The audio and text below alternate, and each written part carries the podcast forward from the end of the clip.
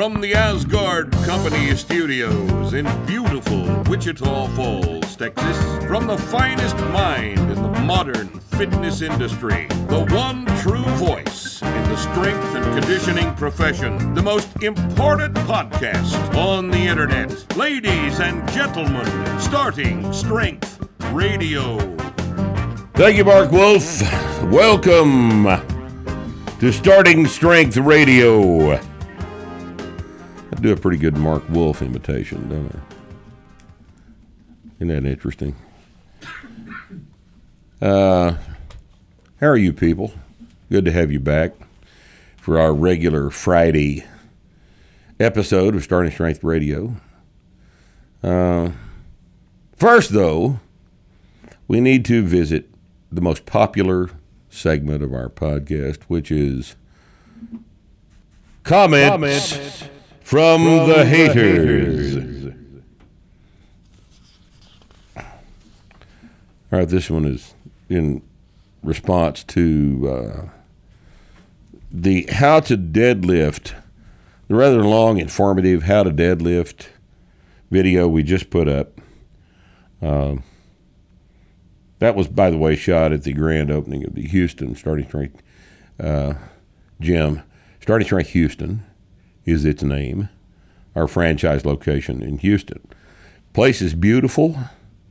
It's in a lovely little gentrified area west of downtown Houston, and uh, I'd in, encourage you all to drop by and see what's going on. JD and Josh and Shelly and uh, the Vanilla Gorilla are down there working their little asses off trying to make this the best gym in the chain. Give them a shot. Chris Paradis, Paredes, Paredes says, Rip has a knack for creating an environment of sexual harassment. He's obviously learned to sublimate his rapist tendencies very well. If Chris, if you only knew how thin the line is between me all the time. between me coaching a female and me raping that female, that same female. It's a paper, paper thin boundary. Yeah, and ask Rusty. He's Rusty walks lightly around here. Can't look at you in the eye right No, no, you can't, can you? Rusty never drops the soap. Okay. This is Thomas Jefferson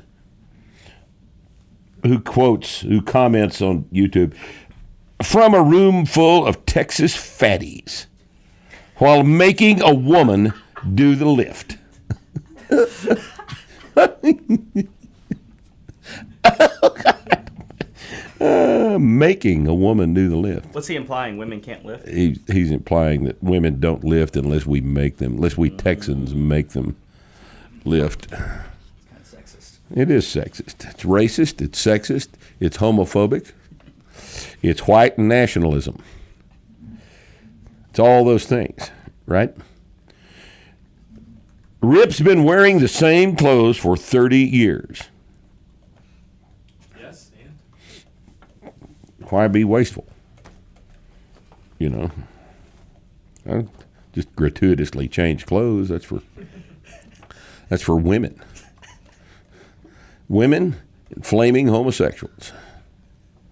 Just to further the stereotype. right? That makes us flaming homosexuals. Yeah, that, you guys change clothes every day. That's because they stink.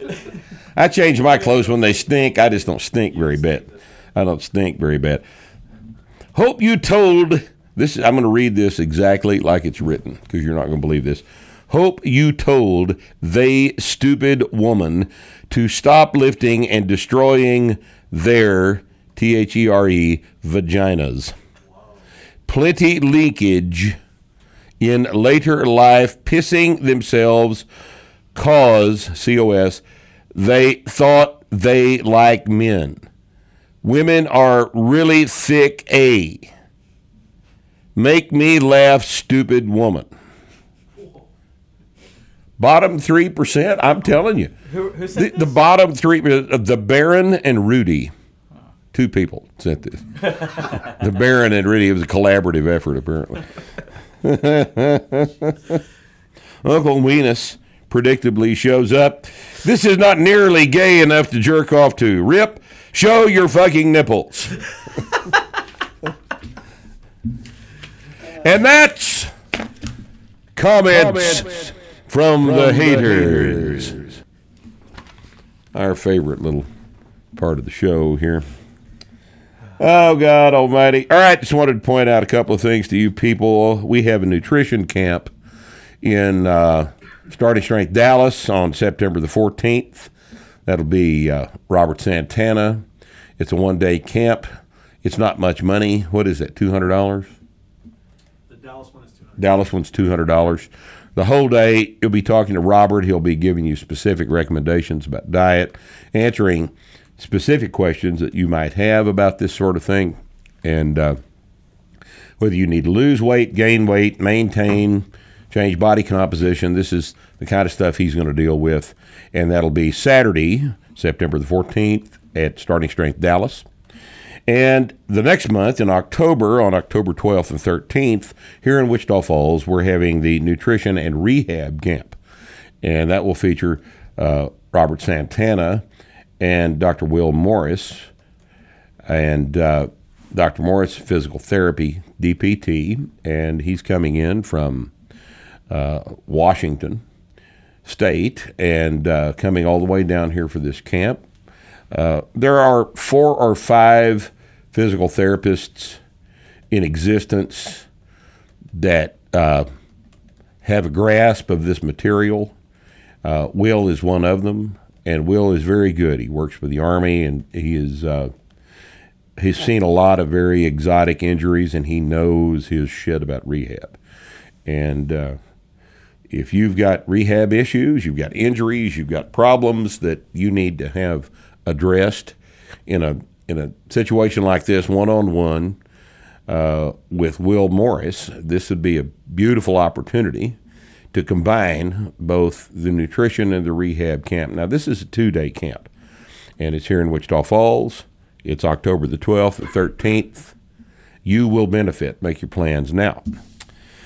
Okay, today we're going to look at a different thing than we've looked at before. We are going to talk about Olympic weightlifting, the sport of Olympic weightlifting, the snatch and the clean and jerk. Now, this is something I've been dealing with professionally for about 30 years. I first uh, went to what at the time was a week long coaching development course at the Olympic Training Center back in 1989. We stayed there for a week during the summer. This was when the organization was called the United States Weightlifting Federation, and they hosted everybody there for a week. We stayed on the campus. We dealt with four or five very high level coaches and a bunch of high level athletes at the Olympic Training Center. And so that was my first formal uh, credential that I obtained in Olympic weightlifting. I'd been dealing with the sport several years prior to that. Uh, Bill Starr was my coach, and he was obviously an Olympic lifter back in the 60s, so I had had a lot of exposure to the lifts, as well as to uh, friends of mine uh, that were also coached by Starr. Uh, Jim Mosier was a good friend of mine, remains a good friend of mine today. And uh, I trained with him quite a bit. And uh, we had, uh, we'd had a, uh, uh, a long, productive relationship where we discussed a lot of stuff about the Olympic lift. So I'd had quite a bit of exposure to the, the sport of Olympic weightlifting prior to that. Obtained that credential, which was at the time called the Level 1. Name of the credential has been changed several times since then, but at the time it was the Level 1 credential, and it was a fairly in depth exposure to the, to the process. Uh, as I continued coaching the lifts and uh, dealing with Olympic weightlifters over time, I developed my own thoughts on the subject. And uh, these are what I'm going to share with you today. Uh, Olympic weightlifting is uh, a sport of force production. It is uh, the display of strength quickly. And the reason that Olympic weightlifting is a display of power is because of the nature of the two lifts. The snatch and the clean and jerk all involve acceleration. So let's let's break this down and be pedantic about exactly what we're talking about here. So let's describe the clean in excruciating detail. All right, and uh, I think if we examine it carefully, you'll see exactly what the situation is here. The clean involves a loaded barbell that starts on the floor. The barbell is pulled off the floor and caught in a position on top of the shoulders. And and depending on uh, how flexible the lifter is, the the rack position on top of the shoulders can look different. But in every case, the bar is sitting at some point on the meat of the deltoids, and this is necessary for the subsequent jerk to be accomplished. But the clean itself is a pull from the floor, and it is a sub maximal pull. A one rep max deadlift is a maximal pull. A 1 RM pull is a 1 rep max deadlift. A clean is a sub maximal pull, and a snatch is an even more sub maximal pull. In other words, a max clean is not a maximum pull. A max snatch is not a maximum pull, not at all. Uh, people clean various percentages of their deadlift. Uh, people clean even lower, per- people snatch even lower percentages of their deadlift because of the nature of the two lifts. A clean is happens when you accelerate the bar off the floor. The bar is sitting on the floor at zero velocity. All right. And in order for you to impart velocity to the bar, make it move upward, you're going to have to produce force against the bar the force against the bar if, for example, 405 is laying on the floor, not kilos. If 405 is laying on the floor, then in order to make it move upward, you have to exert a force of 406 in scare quotes on the bar. Okay? 406 is shorthand for an amount of force greater than the force of gravity holding the bar down on the floor. So, to get really pedantic, 405 in pounds is a unit of force. That's a measurement of the amount of force that gravity is exerting on the load. A pound being a unit of force. A kilo is a unit of mass. A pound is a unit of force. So it really is more proper to say pounds than it is kilos in this in this discussion. Unit of force in the metric system is newtons, but we're just going to say pounds because you and I all know what pounds are. Uh, bars laying on the floor, 405. All right. The Earth is exerting 405 pounds of force against that mass of weight on the bar. In order for you to make it go up, you have to exert in excess of 405, and we're just going to call that number 406. If you exert 406 worth of force on 405 worth of force, then your 406 overcomes the 405 by a little bit. Now, how much? Well, not very much. Okay. Uh, if you pull on 405 with 406, it's going to move off the floor very, very slowly. But it's important to understand that if you continue to apply 406 to 405, the bar will accelerate. Now, velocity is the rate at which an object's position changes through space. Okay? Miles per hour, meters per second is a is a is a term of velocity. And velocity also implies that we know the direction of the pull. In this case, it's up, so it is proper to talk about velocity. Acceleration is the change in velocity. If you apply 405 to 405, nothing actually happens to the bar. If you were to be able to measure the amount of force being applied by the bar to the floor, it would go down to zero, but no movement would take place. If you apply 406, on the other hand, to 405, it will accelerate. In other words, from a velocity of zero, the load will achieve a positive number, a very small one. But nonetheless, motion starts. Okay? Force is that which produces acceleration or motion. All right? So if the bar is not uh, moving at all on the floor, if you apply 406 of force to it, then it moves. It moves upward. It moves upward very slowly, but it moves up. Furthermore, its velocity as it comes off the floor is a very low number. But if you continue to apply force in excess to that which it is being attracted by gravity, the velocity will will continue to increase. In other words, it will accelerate.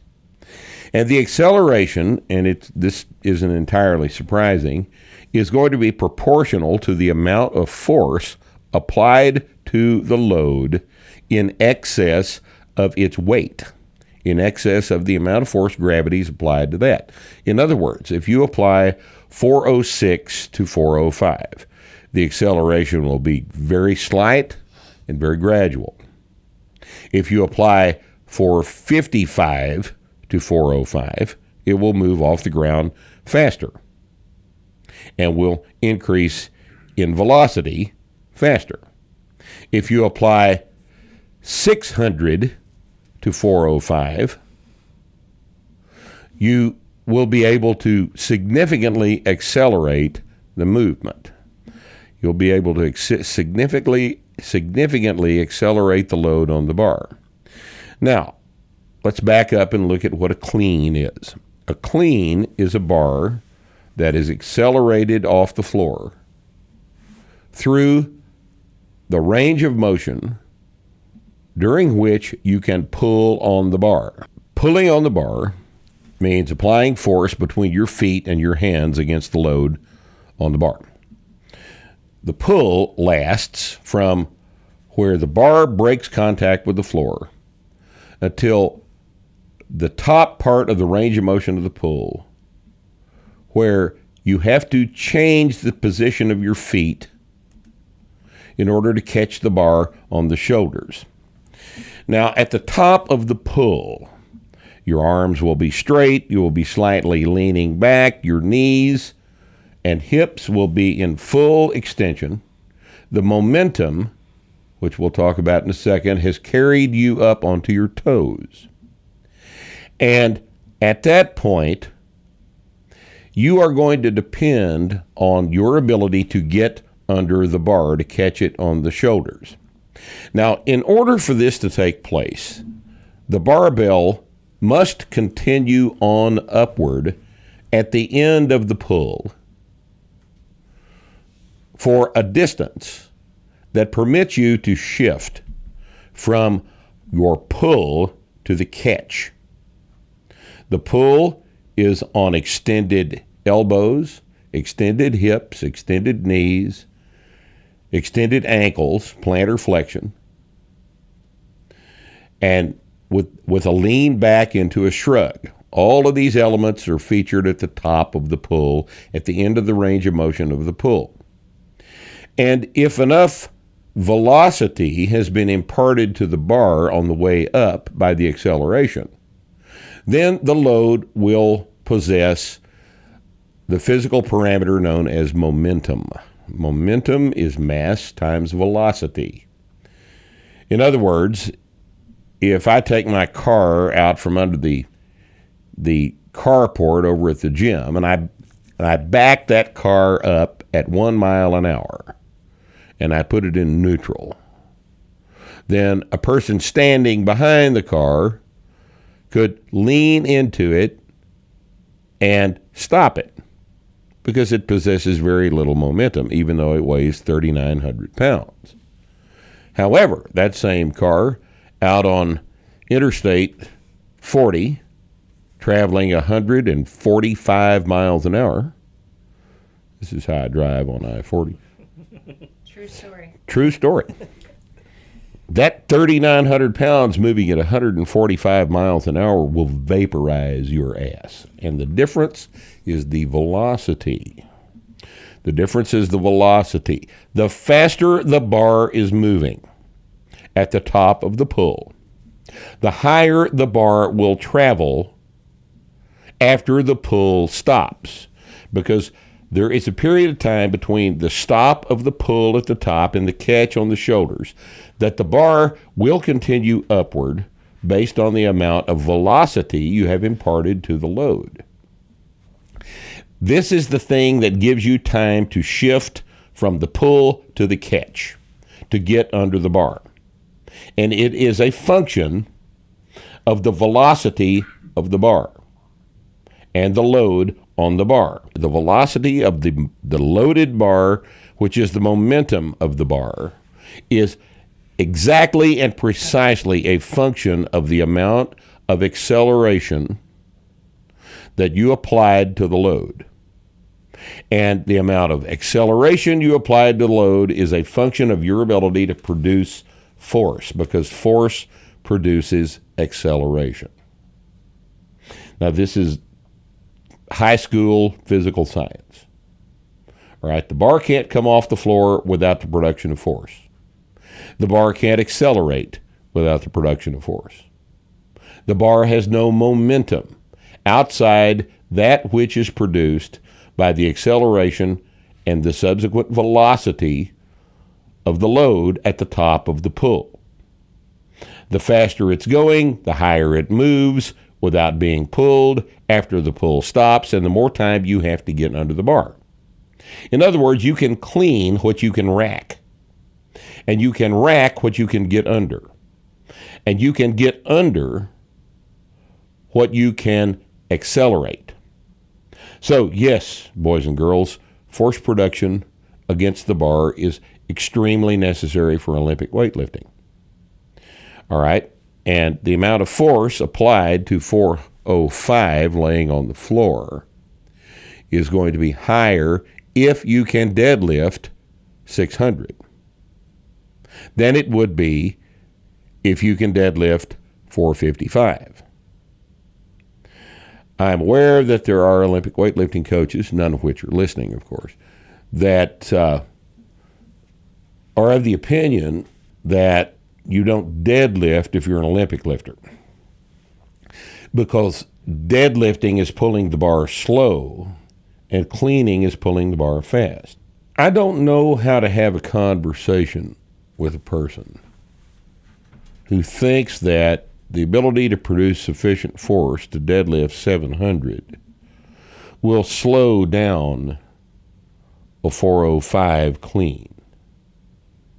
I don't know what to say to you. All right? 700 is slow because it's real heavy, not because we are intentionally pulling it slow. But it should be obvious that if you can pull 700 off the floor slow, that it would be easier to pull 405 off the floor fast than if all you can pull off the floor is 455. Please tell me you understand this simple arithmetic.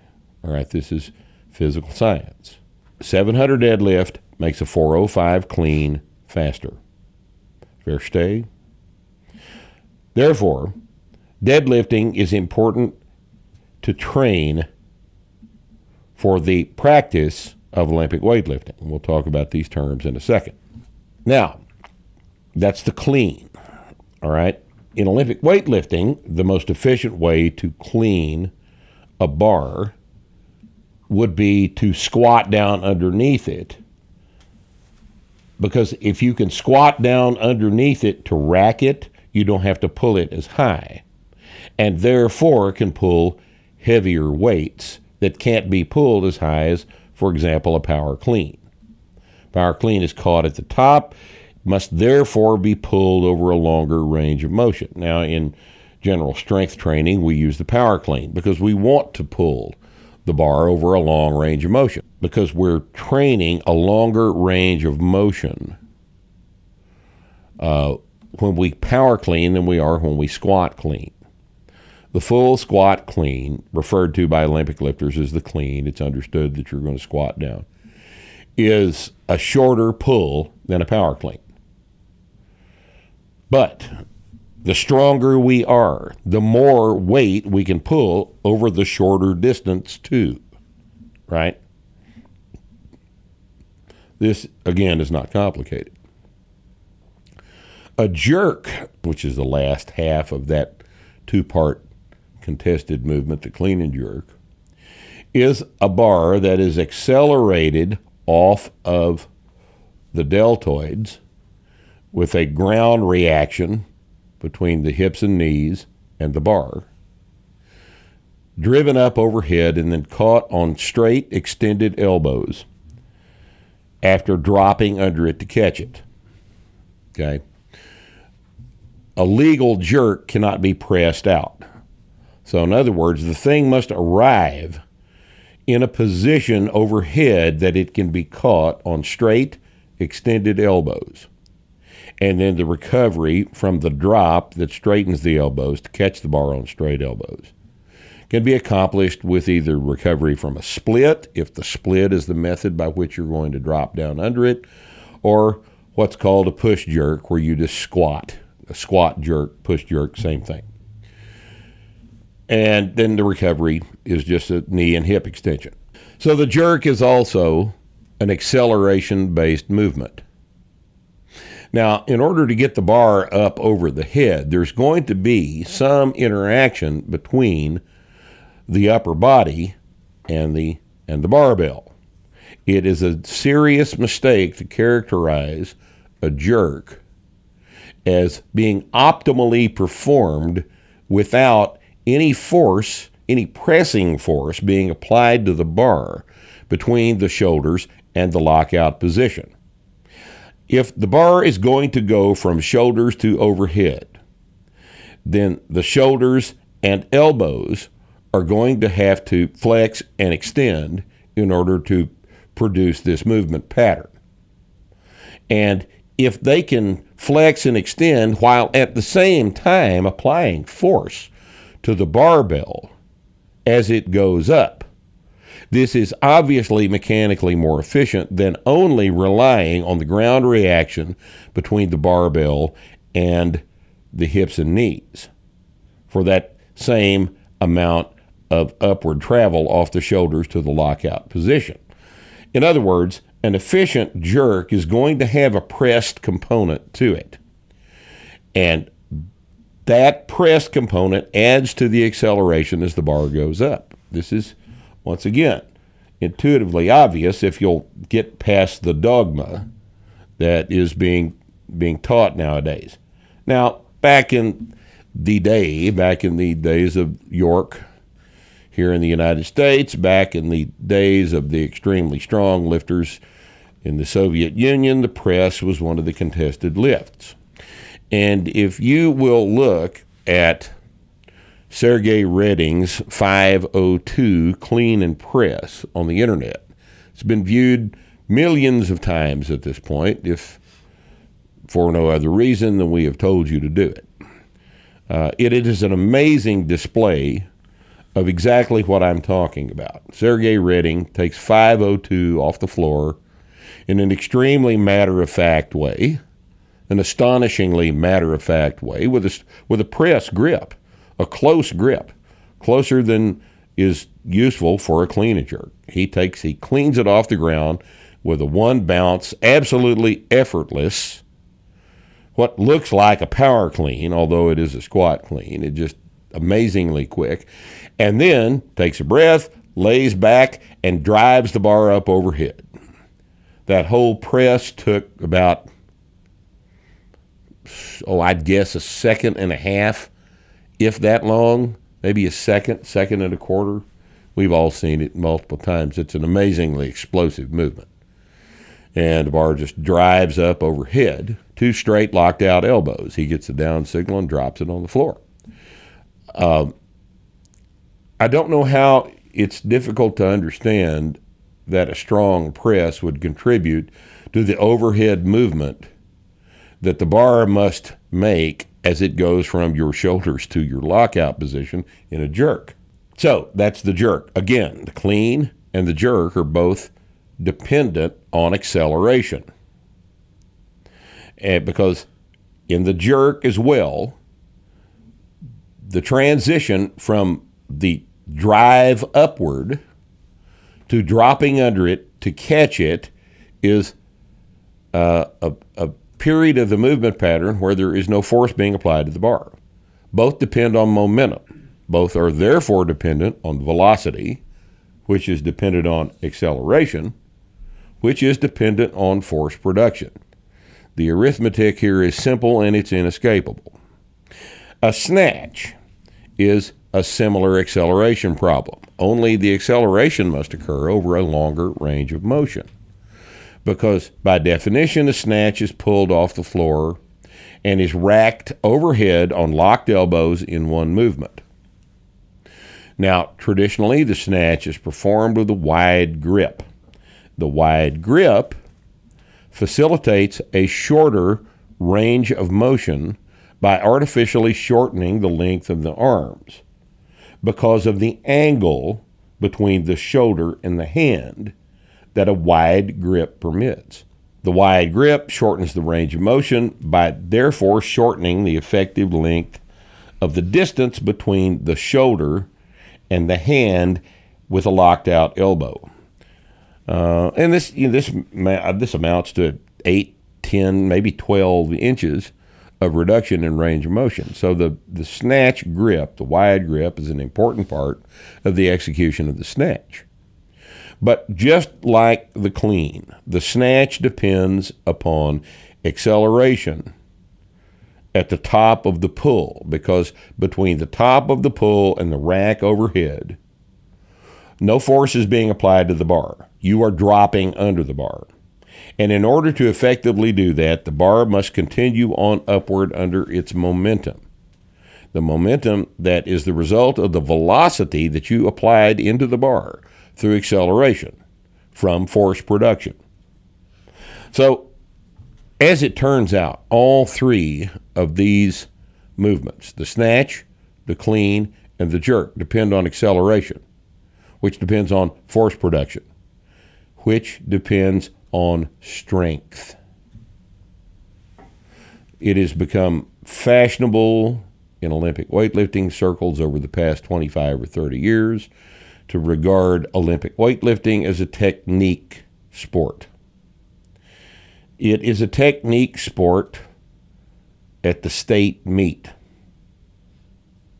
The Vermont state meet you can regard as a technique sport if you want to. Even the Texas state meet is a technique thing where you can go down there and do 90 and 110 and not be embarrassed about everything. At the international level, these numbers are inadequate. And I'll ask you to just do a simple calculation here. What is the difference between an 80 kilo snatch and a 200 kilo snatch? Do you really think it's technique? Come on.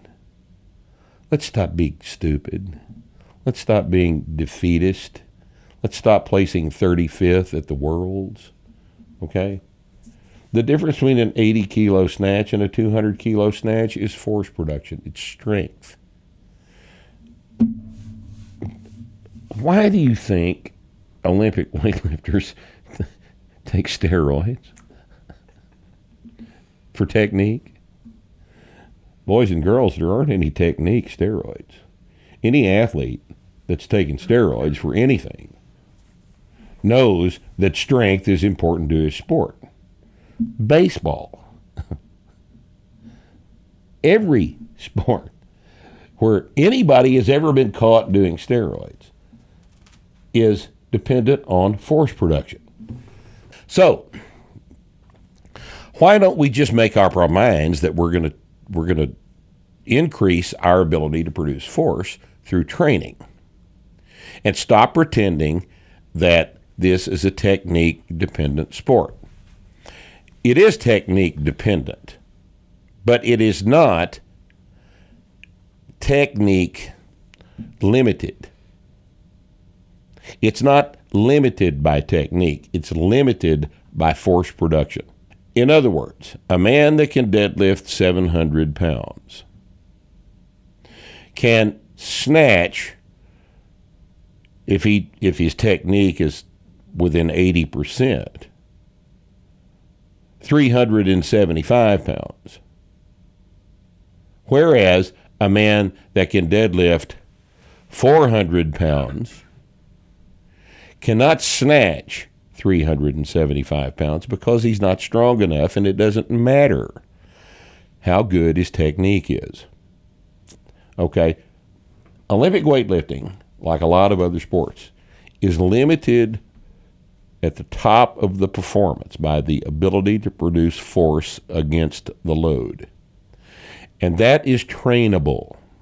Now that we've explained the, uh, the basic physics of these movements, and hopefully we've convinced you that it's important to be strong for Olympic weightlifting. If we haven't convinced you of that, just turn this off because you're not going to like the rest of this either. Okay. Uh, once we understand the physics of, of the snatch and a clean and jerk, what we need to understand is how best to prepare for our performance in the snatch and the clean and jerk. Here at Starting Strength, we have developed what we call the two factor model of sports performance. Now, we've written about this extensively on the website and in the books, but just to refresh your memory about what we what we mean by this. Performance is for in, in this context is the first, second, third attempts of the snatch and the clean and jerk at the meet.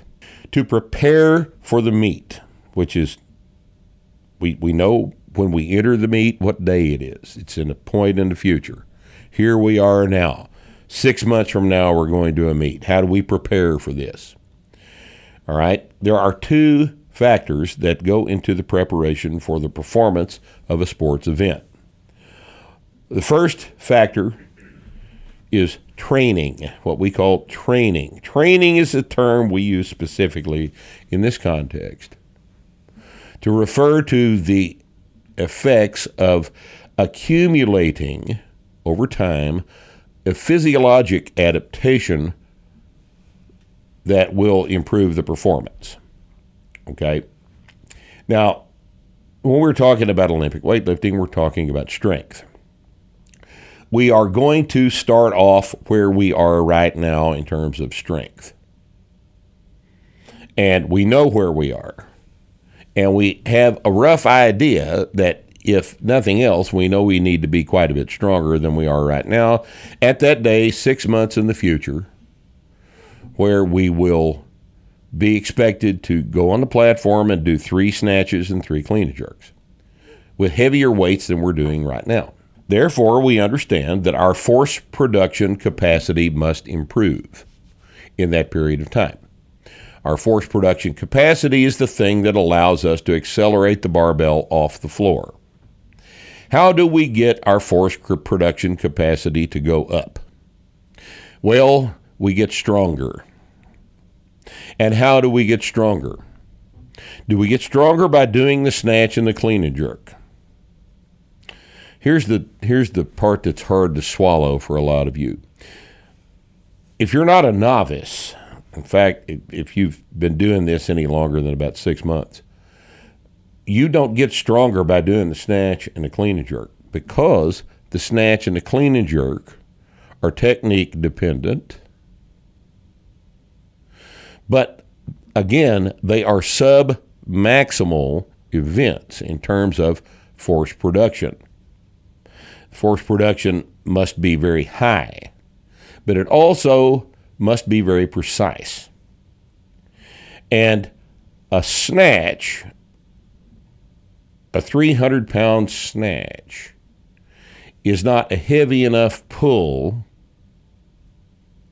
to strengthen the pull for a man that can snatch 300 pounds. It's a long pull. It must be accelerated. It's therefore very submaximal. Because remember, a max pull is a deadlift. A max pull is a deadlift, the snatch is perhaps a 50, 55, 60, maybe a 62 or 3% pull of the total amount you can deadlift. Therefore, the snatch itself is light and it doesn't make you stronger for the pull. What makes you stronger for a pull?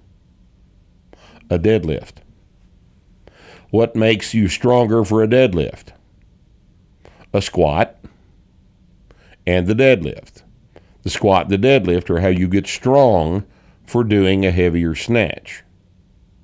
Because a heavier snatch happens only if you're strong enough to accelerate the bar harder than you did previously. That's how the snatch goes up. More acceleration. And how does more acceleration happen?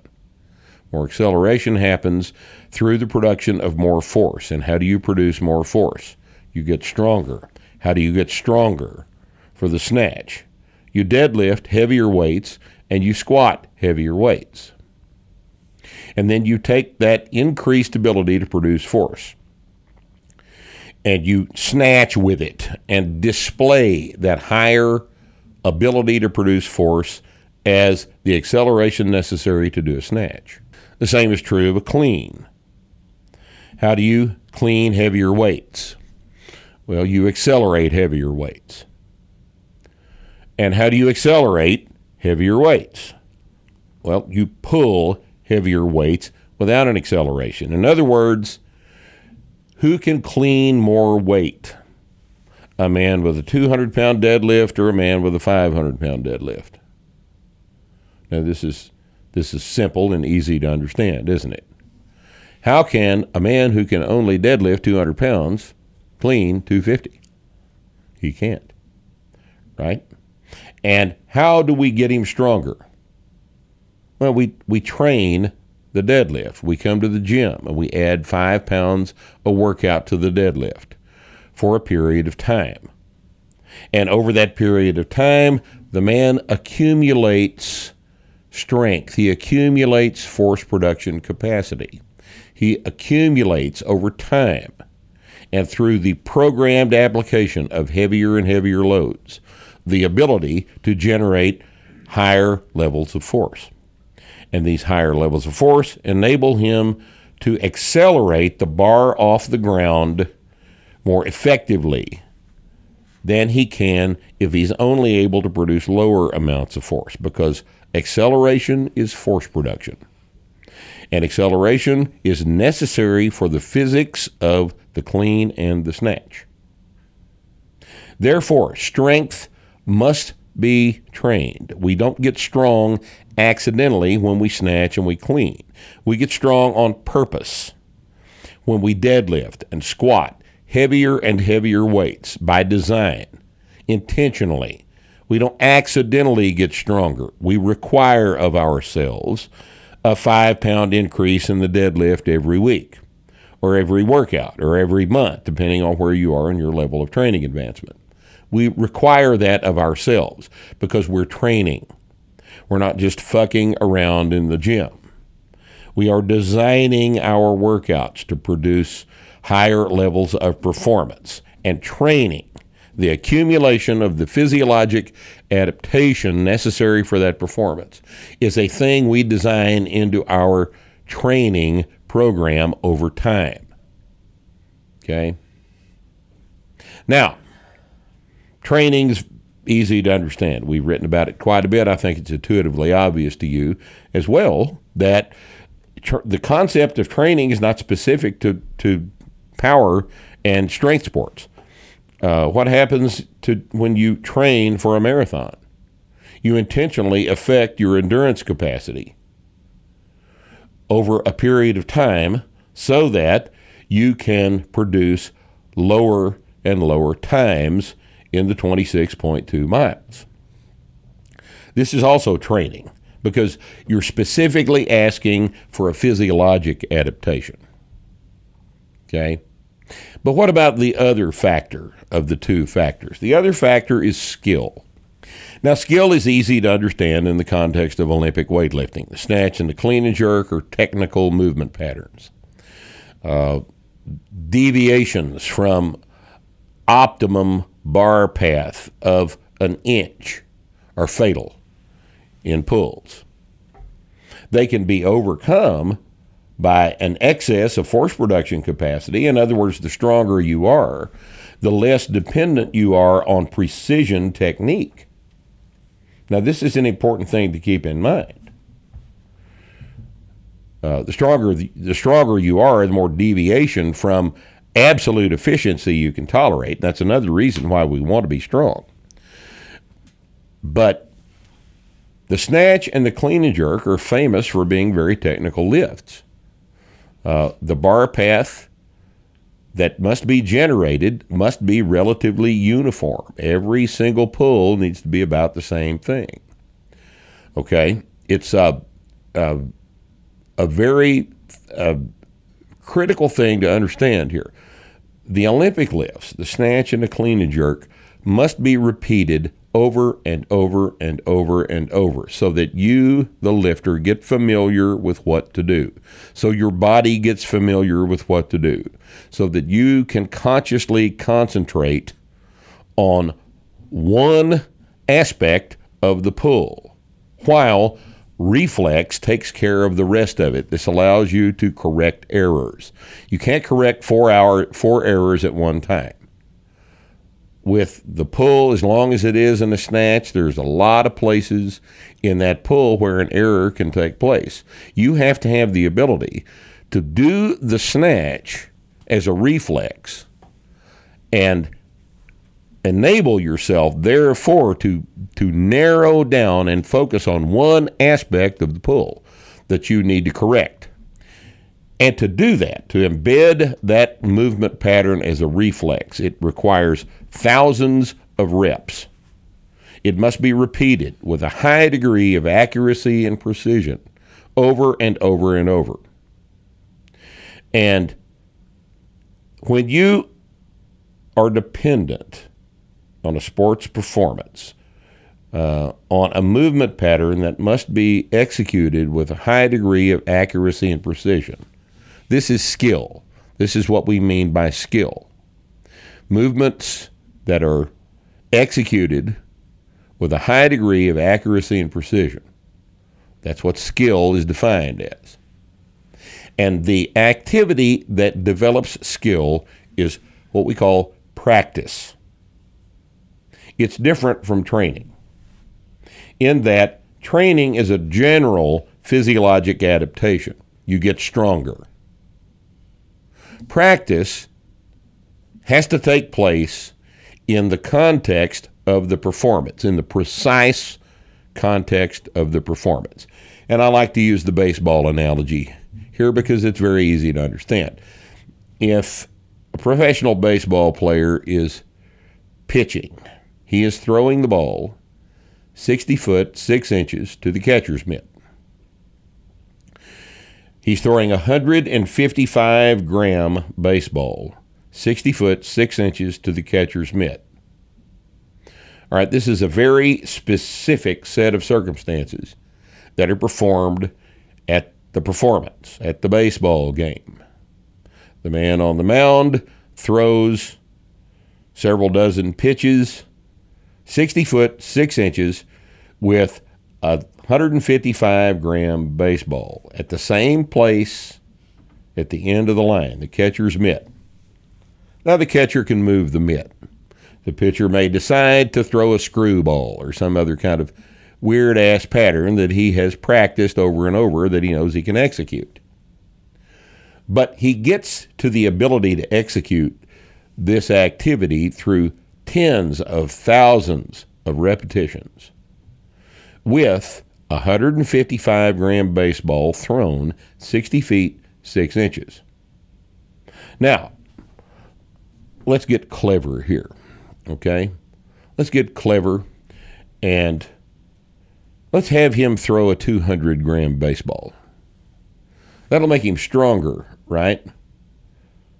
Because he's throwing a heavier baseball, that'll make him have to throw harder, right? Uh, this apparently is the thinking.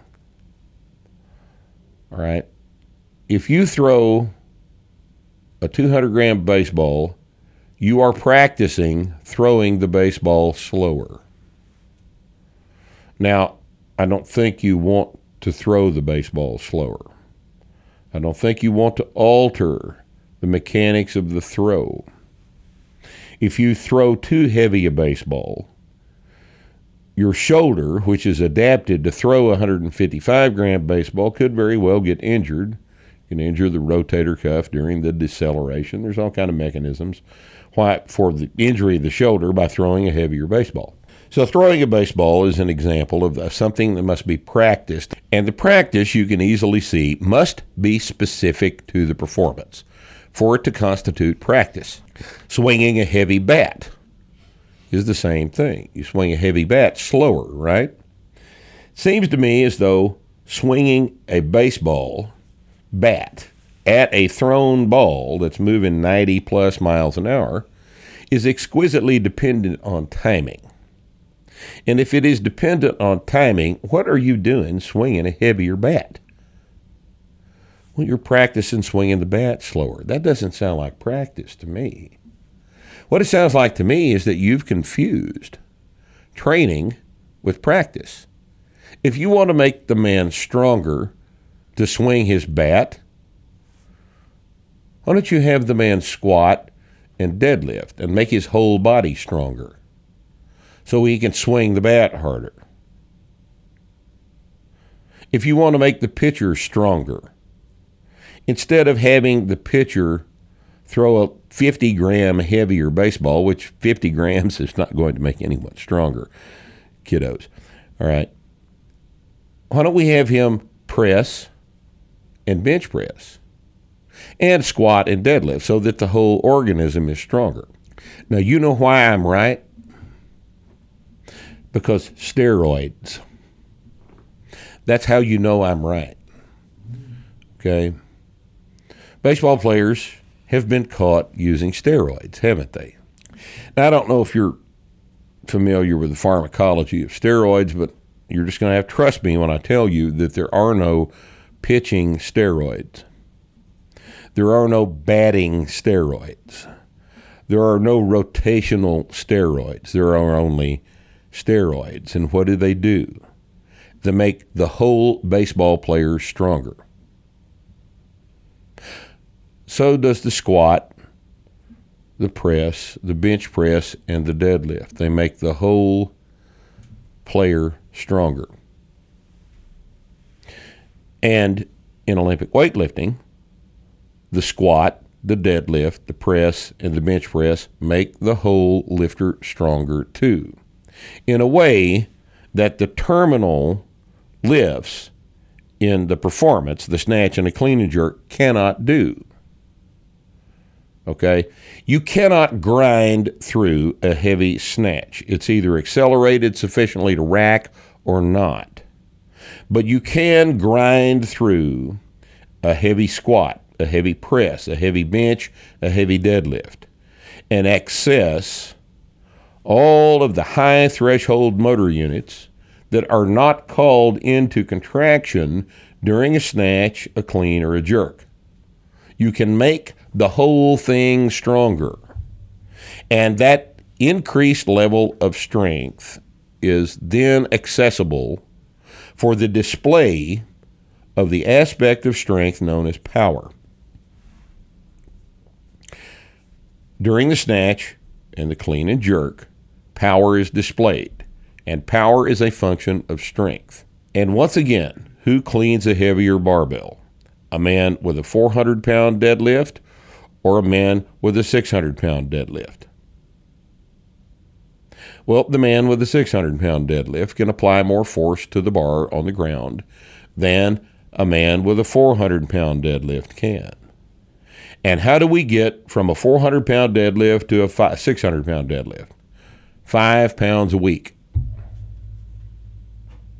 Or five pounds every two weeks, or five pounds every month, or whatever it takes for that particular athlete's level of training advancement. In other words, we know how to make you stronger. So we're going to train the Olympic lifter for strength. We're going to train him for strength just like we would train any other athlete for strength using the four movements that are the best at making you stronger. And those are the squat, the press, the bench press, and the deadlift. It doesn't matter that the squat, the press, the bench press, and the deadlift don't look like the snatch or the clean and jerk. They don't have to look like the snatch or the clean and jerk to make you stronger for the snatch and the clean and jerk. They merely have to make you stronger because guess what you're going to do? You're going to practice the snatch and the clean and jerk as you're getting stronger by training the squat, the press, the bench press, and the deadlift. Okay? So practice for the Olympic lifts consists of the snatch and the clean and jerk. And training for the Olympic lifts consists of the squat, the press, the bench press, and the deadlift, just like it does for everything else. Now, another consideration for this discussion of training and practice for the Olympic lifts is an interesting aspect of the mechanics of the snatch and the clean and jerk. As you go from a 50% snatch warm up to 60%, you go from 60 kilos laying on the floor, 50 kilos, wherever you're going to start, on up through the warm ups to 60%, to 70%, to 75%, to 80%, to 85 to 90%. You have all noticed, if you've done this process, you've all noticed that 70% and 60% are different. And the difference is more than just the 10 kilos, right? You, you've noticed that as you go from 60 to 70%, the pull feels different. And it does feel different because it is different. As you go from 70 to 80%, it's not just a little heavier, it's a different mechanical problem. And here's why the combined center of mass of the lifter barbell system is of importance here. The lifter has a center of mass. Center of mass of the lifter changes with the position of lifter of the lifter off the floor. Right? We're all familiar with the center of mass of the human situation. We understand that when you're standing there, it's uh, in normal anatomical position. The center of mass of the human body is a little bit in front of the sacrum, in the middle of the pelvis.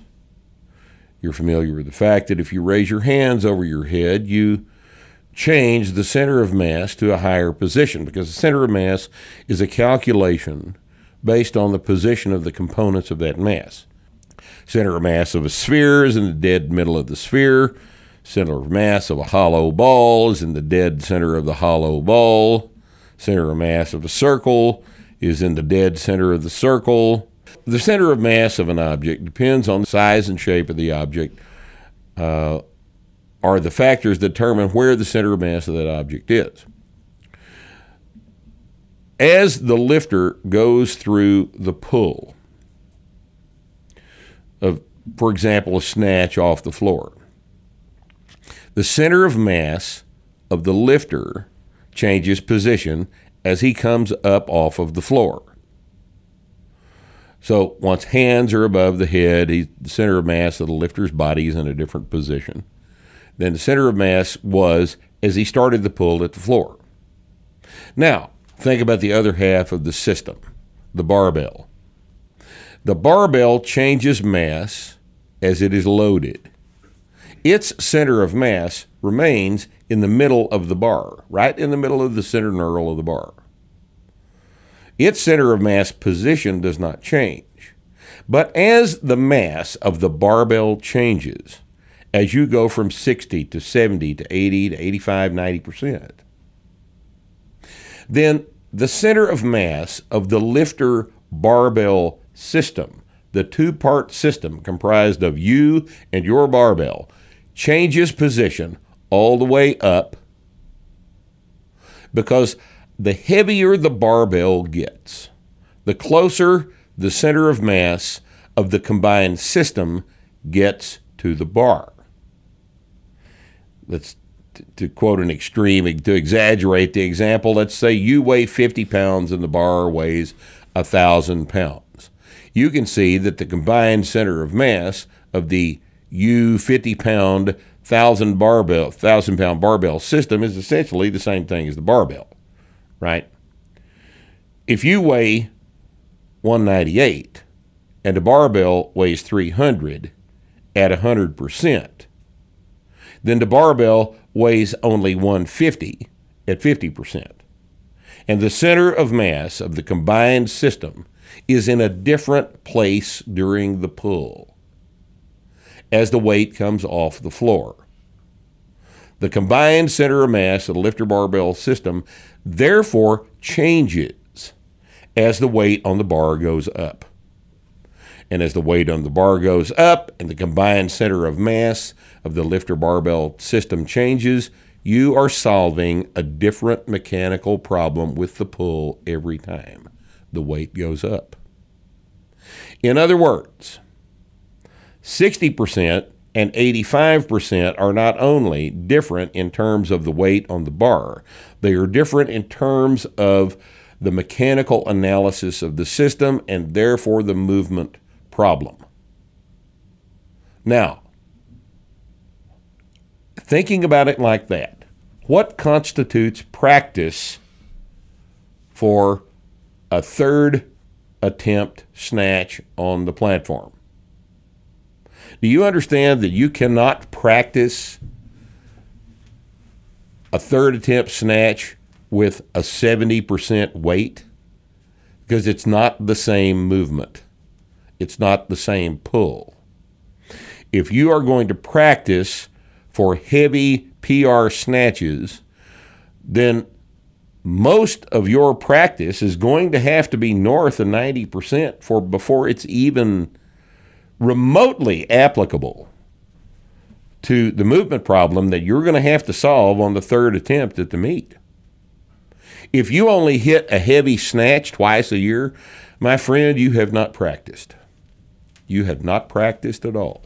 This is why the Bulgarians and their interesting little method works so well for people that can handle that level of stress.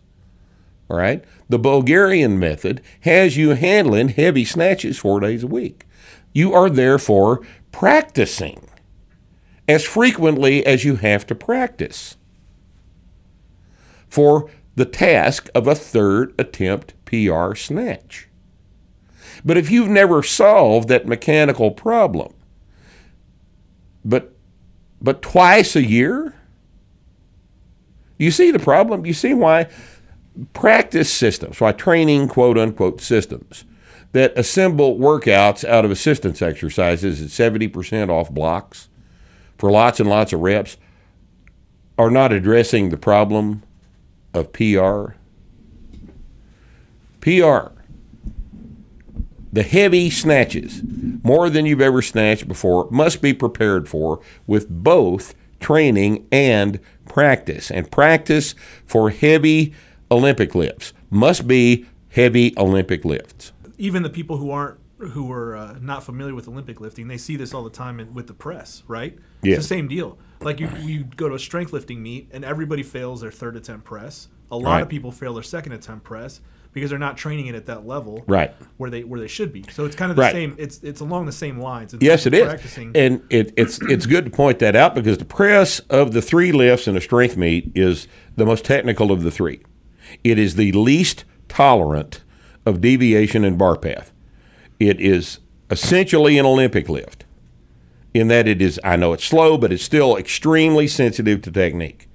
It must be practiced. And practice, if you can't do a PR third attempt press at a meet like you can a PR third attempt deadlift, you can't do it. If you haven't done your third attempt press at the gym a couple of times, times, yeah. you're probably not going to get it at the meet. All right, because of this very thing. It's a mechanical problem that you have to solve, and every time the weight on the bar goes up, the mechanics of the movement change. And you have to practice those mechanics specifically because practice develops skill. Skill is that which is dependent on accuracy and precision. And a third attempt heavy press is the very meaning of accuracy and precision. You can't just bull the thing up, it won't go. There are too many leaks in the kinetic chain. It's a delicate system. The thing won't tolerate uh, a one inch deviation in bar path at all, not even close to it. From second to third attempt press, if you're off an inch, it's a miss every single time. So these, this this this has to be understood in the in the context of practice. See how useful this two factor model is in in helping us determine exactly what we're trying to do to prepare for the performance.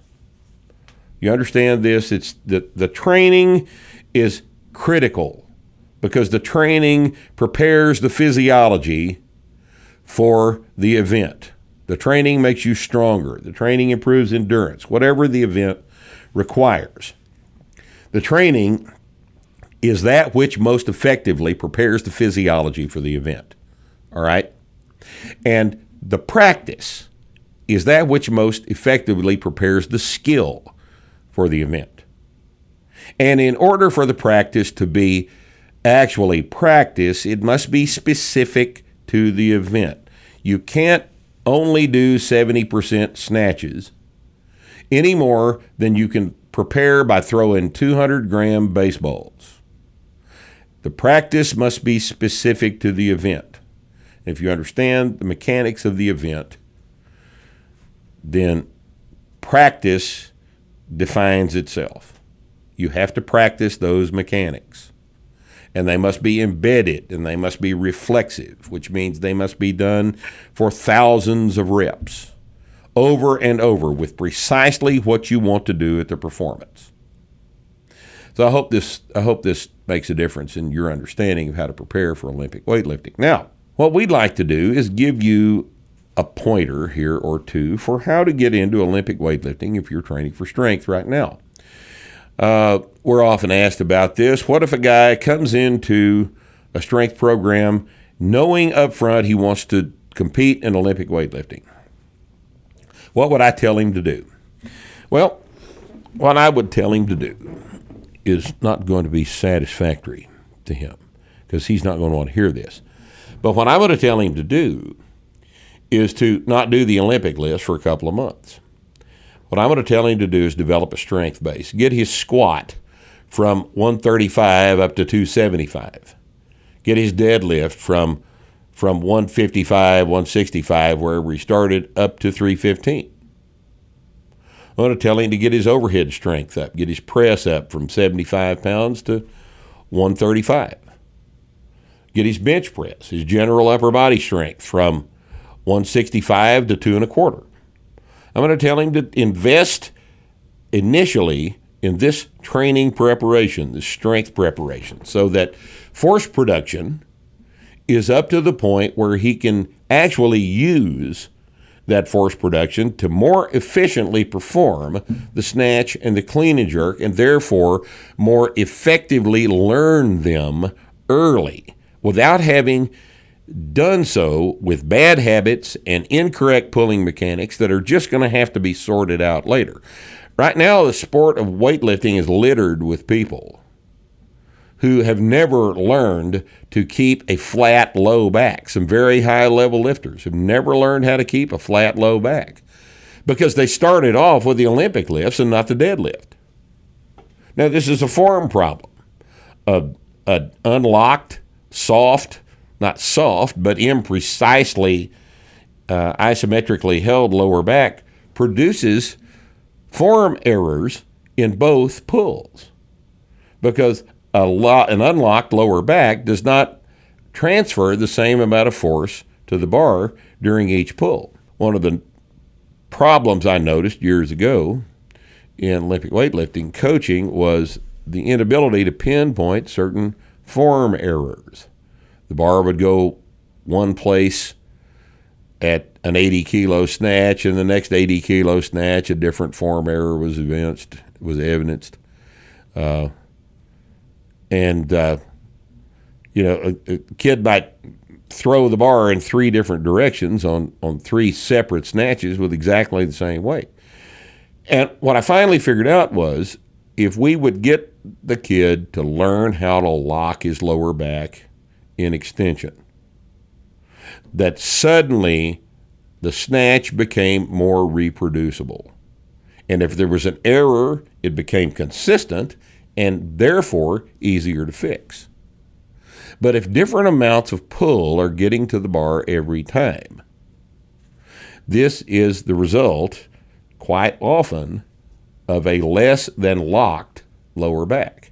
And that kind of a problem arises when the kid learns the Olympic lifts without a strength base and without being taught to control his low back position.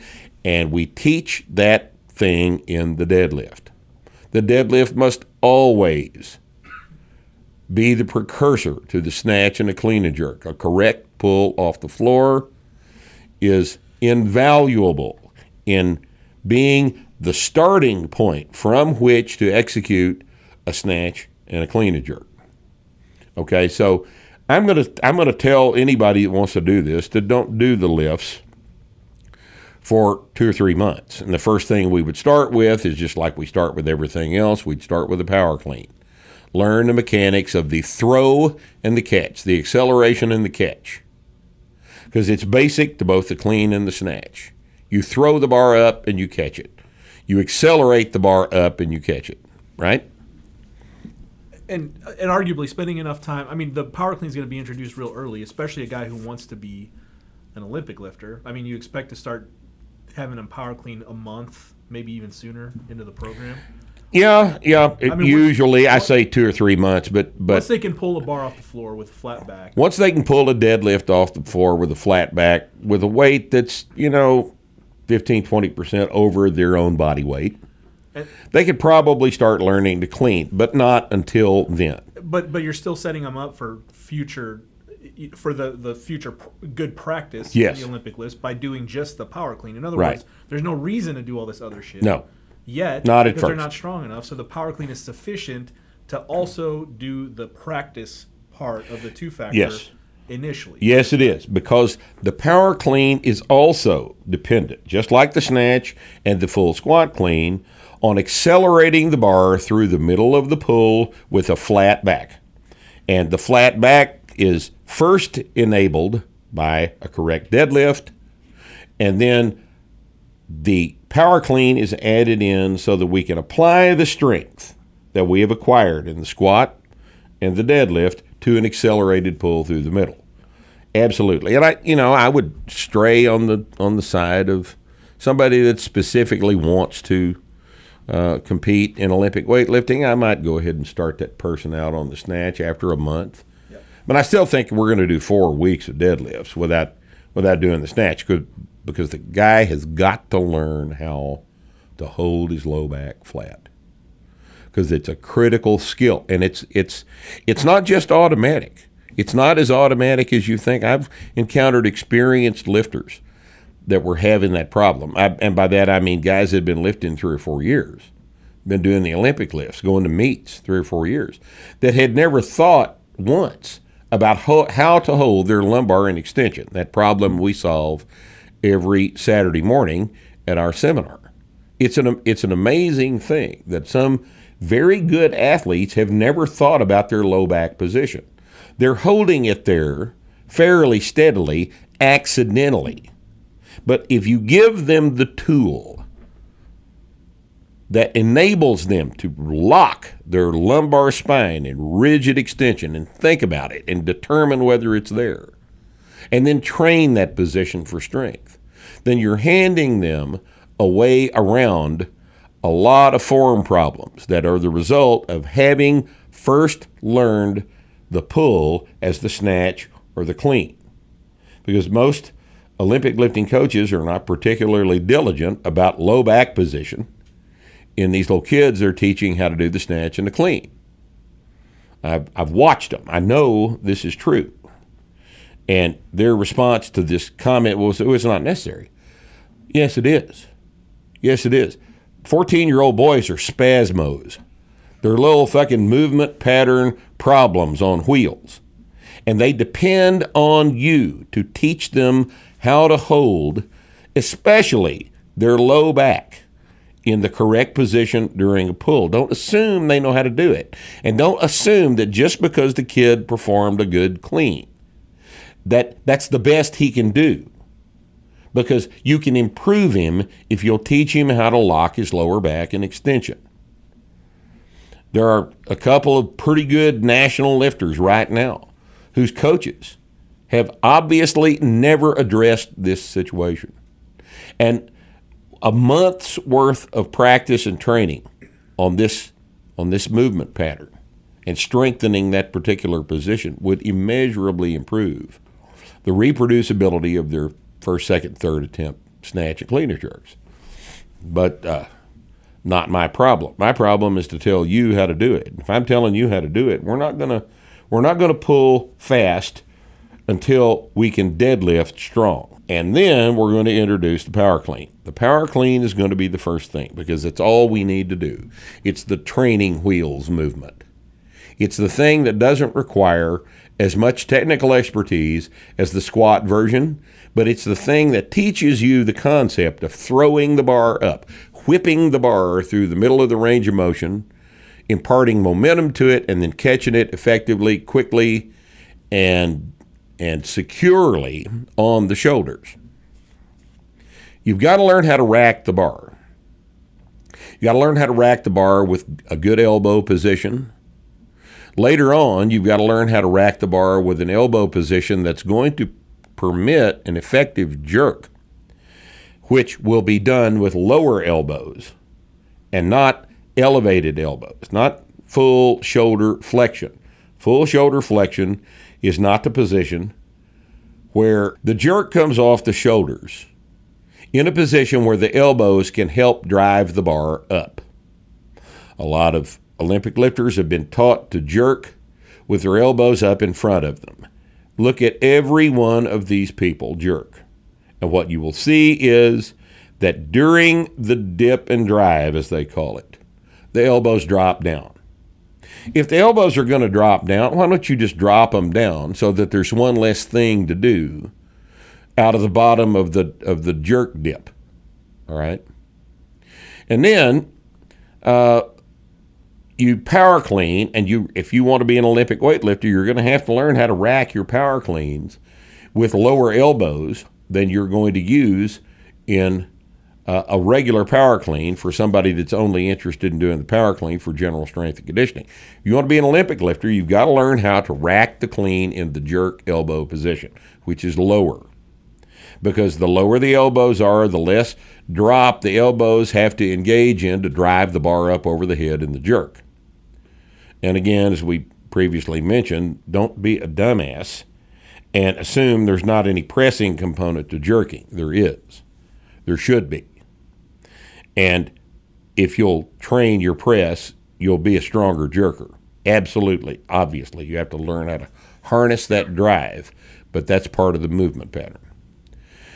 And then I would add some, probably the first thing after power cleans that I would add would be power snatches to learn how to apply that whipping motion to catching the bar it at lockout over the head instead of on the shoulders. These two are extremely related movements.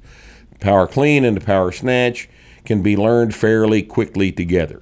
Power clean for a person that wants to be an Olympic lifter, power snatch is maybe two weeks later.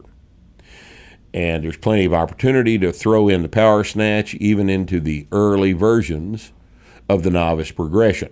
We could alternate light pull day with power cleans and power snatches, or we could even add the power snatch, that's just not going to be very heavy, to one of the other two workouts without any problems whatsoever. The third movement I would teach would be the jerk. And I would teach the jerk after the power clean, and I would teach it out of the rack. Like the press. I'd take it out of the rack, out of the rack, practice elbow position, get the idea of shoving the bar up and dropping under it and catching it on straight arms. Embed the idea that the, the jerk drop is a bounce instead of a dip and drive, which is a, an ineffective way to perform the same movement. The faster the drop happens, the more rebound goes into the bar on the way back up, and the faster the bar leaves the shoulders. And the faster the bar leaves the shoulders, the sooner you can begin the drive upward phase. You actually drive the bar past your eyes on with your pressing strength on a jerk. And that directly precedes the drop, either through the split or the squat. And this movement pattern is, is sufficiently different from the pulls that you previously learned that some time is going to have to be spent on this. But I would probably, for a person that wants to be an Olympic lifter, I would probably have them jerking three months in, out of the rack, on on power clean day. And after, I'd say even just stay with those movements separated like that for the duration of the novice phase. And then when we get to the end of the novice phase, early intermediate, we're going to start doing the clean and jerk as a separate exercise. And the snatch is a separate exercise. We will go probably to a four day workout, some version of the Texas method or some version of the four day split, depending on your particular training situation, and uh, incorporating the full versions of all these lifts. By then, we will have learned how to squat clean and squat snatch. We will be we be jerking all of our cleans. And you learn you're learning the squat snatch and the squat clean when the weight gets heavy enough that you Yes. just have to do it. Right. And we've got the videos Right. to show that progression. Right. We've we've we've developed that progression on our on our video collection. Just look those up. What you'll find is that it's easier to squat under a heavier snatch and a heavier clean than it is the empty bar. Okay, it'll it'll help you. So at first we're not going to worry about the squat because it's a fairly natural movement uh, that you'll execute when you finally have to go under the bar. It'll take you a little while to learn that, but that's not the hard part of the pull. The hard part of the pull is the pull. The catching it overhead is not that big a deal once you have pulled it correctly and predictably. Now, if you're one of these people that doesn't know how to pull the bar efficiently and the bar ends up with different amounts of backward momentum every time it reaches the overhead position, then you're going to have problems racking the snatch in the, in the squat. You sure are. But that's a pull problem, not a rack problem. Now let's talk about the front squat. The front squat is uh, a necessary movement pattern for Olympic weightlifters to train. Okay, Olympic weightlifters are probably the only athletes that have to train the front squat because it leaves out the hamstrings, and for other applications, it's not useful. I mean, why would you choose a version of the squat that leaves out the hamstrings? You wouldn't do that. But if you're an Olympic lifter, the front squat is how you get out of the bottom of the squat clean. So it has to be trained. It has to be approached as a training movement. All right. This is something that is also going to be trained post novice because there's no better way to get a novice's front squat up than to get his squat up. So we're not going to worry about it at first. But after you get past the the point at which you're actually doing the the, the squat clean, the squat snatch, the jerk out of the rack, and the clean and jerk in your training, you're also going to have to use a day for training the front squat. And by training, I mean five pounds of workout, just like every other thing we train.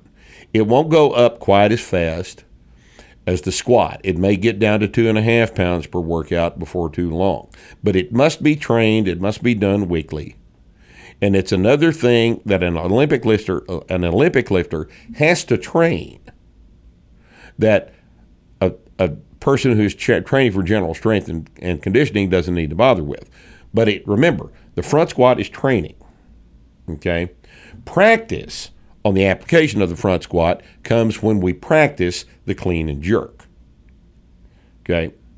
So, all of these things develop after the lifter switches from his the end of his novice progression into his intermediate phase. So the the next question is: Is there? Do you have? Any, could you give like a general, uh, a general guideline for late intermediate intermediate program? Like you have to squat twice a week. You have to PR your squat once a week. Right. You have to deadlift heavy once a week. You have Right. to bench once a week. You have to press once a week. Right. Right. So All this is is is dealt with in detail in practical programming, uh, third edition. But I would I would say that late intermediate. By the time you're late intermediate, uh, you are front squatting at least once a week, maybe twice a week. You're going to squat twice a week. You're going to deadlift at that point probably once every two weeks, and you'd probably want to alternate the deadlift with the bench on a Saturday workout. All of this stuff must be trained the press, the bench press, the squat, the deadlift, the front squat. It all must be trained, and you're going to have to figure out a way to work this in. And if you're an intermediate lever, level lifter, that means that you're still making progress on a fairly close to weekly basis. All right? At this point, but it has to be a planned PR. it has to be a planned PR. The- Training does not mean just going and doing the Training does not mean paying lip service to the deadlift on a Saturday. There must be, just like everybody else is training for everything else, the plan is to get stronger. And if you're just going to go in one day and squat as much as you want to, well, that's how we placed 35th in the worlds every year for the past 30 years. Okay? That's not, that's not training for strength. Yes, PRs are required because anything other than that is not training. And as you, as an Olympic lifter, have taken on the uh, the the idea that you're going to get stronger in the snatch and the clean and jerk, and to do that, you've got to get stronger everywhere else because everywhere else is what enables you to get stronger in the snatch and the clean and jerk. It's a training process, and you've got to commit yourself to it. This is not going to be easy, it's time consuming, but if that's what you want to do, this is what's involved. You're going to be in the gym a lot, but you're going to be driving yourself not only to apply yourself to heavy snatches and heavy clean and jerks, but to PRs on the strength movements that make progress on the snatch and the clean and jerk possible.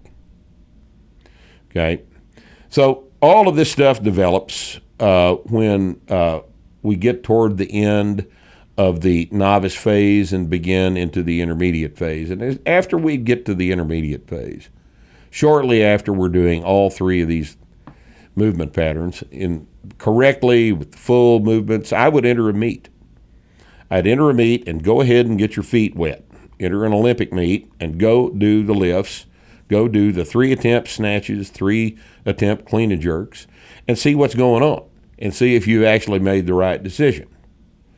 Uh, you'll find that there is an attitude in the warm up room in an Olympic meet that's a little different than the attitude in the warm up room at a power meet. Those of us that have been involved in both sports have noticed this for a long period of time.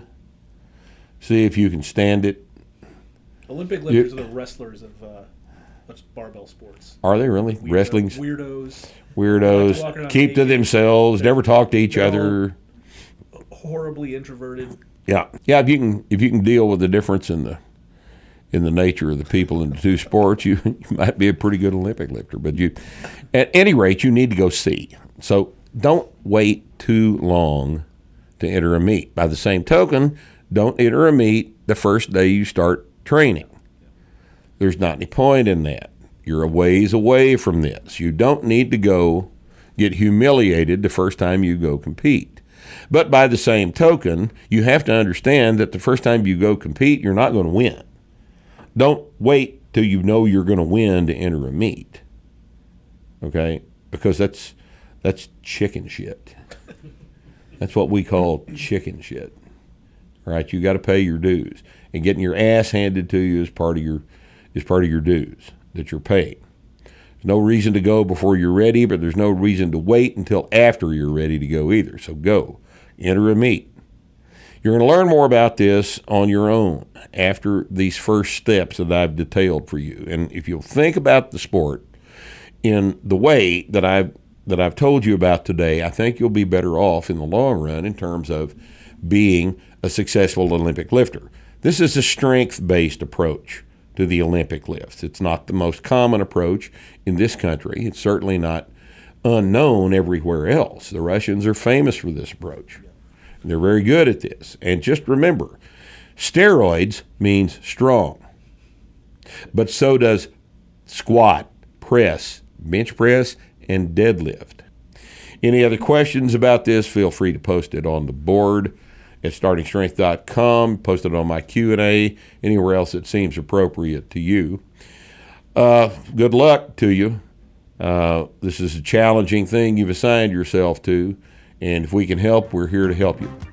Thanks for watching. See you next time on Starting Strength Radio.